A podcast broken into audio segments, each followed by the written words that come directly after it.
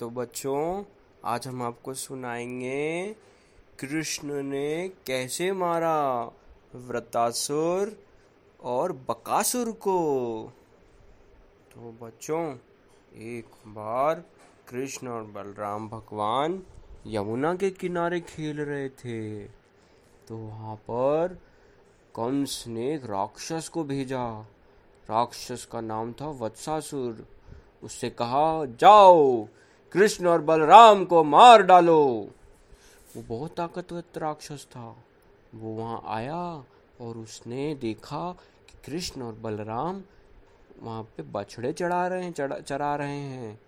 और उसने देखा कि अब मैं इसको कैसे मारूं कैसे मारूं? उसने सोचा कि अगर मैं एक बछड़े का रूप धर लूँगा तो मैं इनके बीच में घुस जाऊँगा। और ये मुझे पहचान भी नहीं पाएँगे। फिर जब मौका मिलेगा तो मैं दोनों को पकड़ के मार डालूँगा। इस तरह से वो छुप छुप के बच्चों बछड़ा बन गया। वो बछड़ा बन के उसने सोचा कि अब मैं इसमें घुस जाता हूँ। वो उसमें घुस भी गया। उसके बाद वो इनको मारने चाहता था। और उसके बाद, पर कृष्ण बलराम ने उसको पहचान लिया। कि एक असुर आ गया है अंदर। तो दोनों ने सोचा हम चुपचाप रहेंगे और, फिर उसके बाद उन्होंने चुपचाप उनको भगाते रहे। और उसके बाद सोचे कि, अब इसको मारना चाहिए। तो कृष्ण ने पता है क्या किया? कृष्ण ने उसके दोनों टांगों को पकड़ लिया और पूंछ को भी पकड़ लिया और उसको बहुत ज़ोर से घुमाया। बहुत ज़ोर से घुमाते घुमाते पंखे की तरह उसको पेड़ के ऊपर फेंक दिया। इतनी ज़ोर से घुमाने से उसकी जान निकल गई बच्चों। उसकी आँखें बाहर से आ गई और वो नीचे पेड़ के ऊपर से नीचे गिर गया। जब उसको देखा नीचे जाके बच्चों ने तो देखा है तो मर गया है हाथ लगा के इधर आँख वाँख से। फिर बोले हुर्रे हुर्रे, बहुत बढ़िया कृष्णा, क्या मज़ा किया तुमने, मज़ा आ गया, मैं इसको क्या घुमाया तुमने, घुमाते ही मार डाला। वाह वाह वाह वाह। देवताओं ने भी देखा कि ये ऐसा असुर था जिससे हम डरते थे, इसको मार दिया कृष्ण ने। तो उन्होंने भी ऊपर से बहुत सारे फूल बरसाए। इस तरह से बच्चों, कृष्ण और बलराम, जो कि इस दुनिया को बनाने वाले थे, वो अपने बछड़ों की देखभाल करते थे हर दिन। और सुबह से लेके शाम तक बछड़ों को चरा के अपने बचपन का मज़ा लेते थे। एक बार ये जो गोप गोप बालक थे ये यमुना किनारे गए अपनी गैया जो के जो बछड़े थे उनको पानी पिलाने। गर, उसी नदी से बछड़े भी पानी पी रहे थे और कृष्ण भगवान के दोस्त लोग भी पानी पी रहे थे। जब उन्होंने पानी पिया तो उन्होंने देखा एक बहुत बड़ा जानवर, जो कि एक बहुत बड़े चिड़िया की जैसे दिख रहा था। वो आपने देखे ना तो रशिया से इंडिया आते हैं बड़े बड़े पैरों वाले जो वाइट कलर के चिड़ियाएँ होती जिनकी बहुत लंबी लंबी बीक्स होती है, वैसा दिख रहा था। ओ, पर वो बहुत बड़ा था, पहाड़ के जितना बड़ा था। और उसका जो बीक था मतलब जो उसकी चोंच थी, वो तो बिल्कुल ठंडर मतलब जो बिजली कड़कती ना, वैसी की वैसी टाइट और कड़क कड़क थी। उसको देख के बच्चों सब डर गए। जो उन्होंने देखा, उसको, उसका नाम था बकासुर। वो भी कृष्ण का दोस्त था। और वो एकदम से अपीयर हो गया था वहाँ पे। किसी को मालूम ही नहीं पड़ा कहाँ से आया है। और जैसे उसको देखा उन्होंने, तुरंत उसने क्या किया?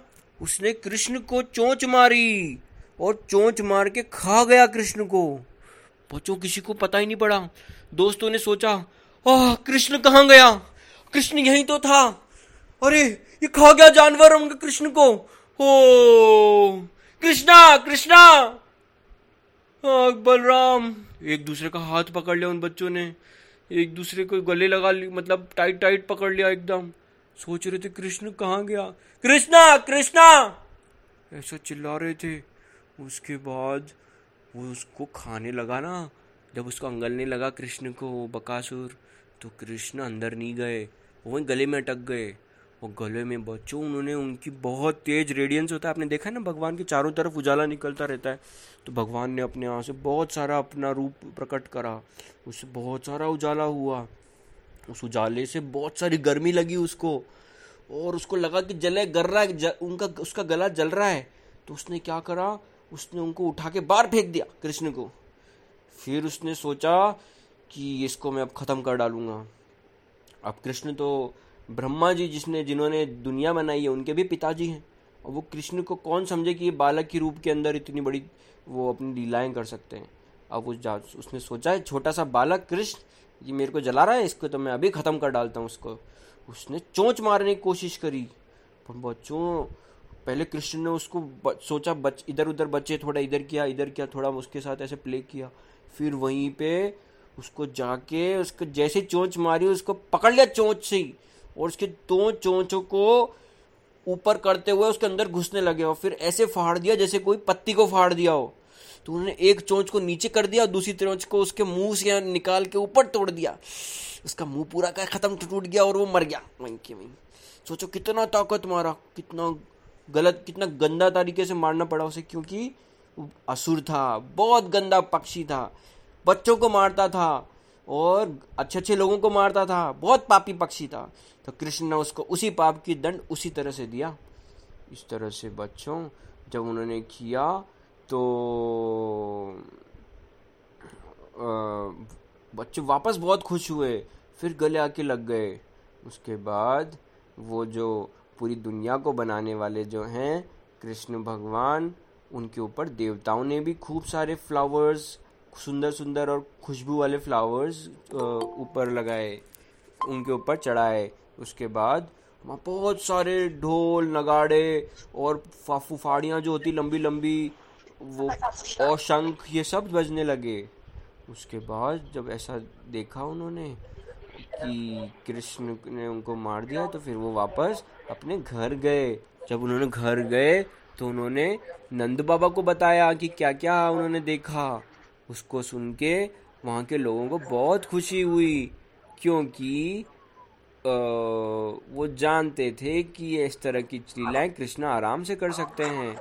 वो तो सोचते थे कृष्ण एक बालक है।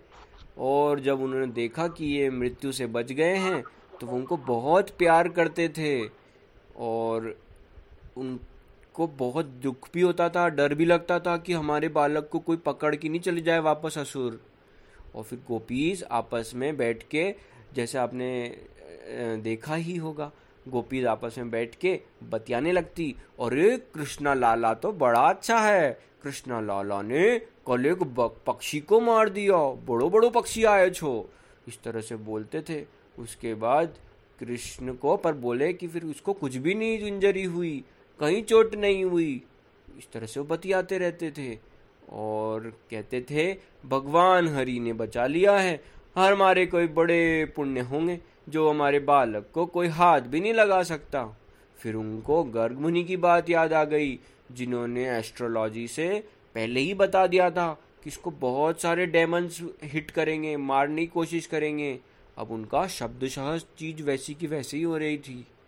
इस तरह बच्चों, वो कृष्ण की बातें करते रहते थे और अपनी सारी दुख दुख दुख और जो परेशानियाँ था, परेशानियाँ होती थी, उनको भूल जाते थे। इसे बोलते थे कृष्ण की भक्ति और इस तरह से वो कृष्ण के साथ उनके बचपन को भी इंजॉय करते थे और कृष्ण का गुणगान करते रहते थे। आज की कहानी हम यहीं पे समाप्त करते हैं। हरे कृष्णा।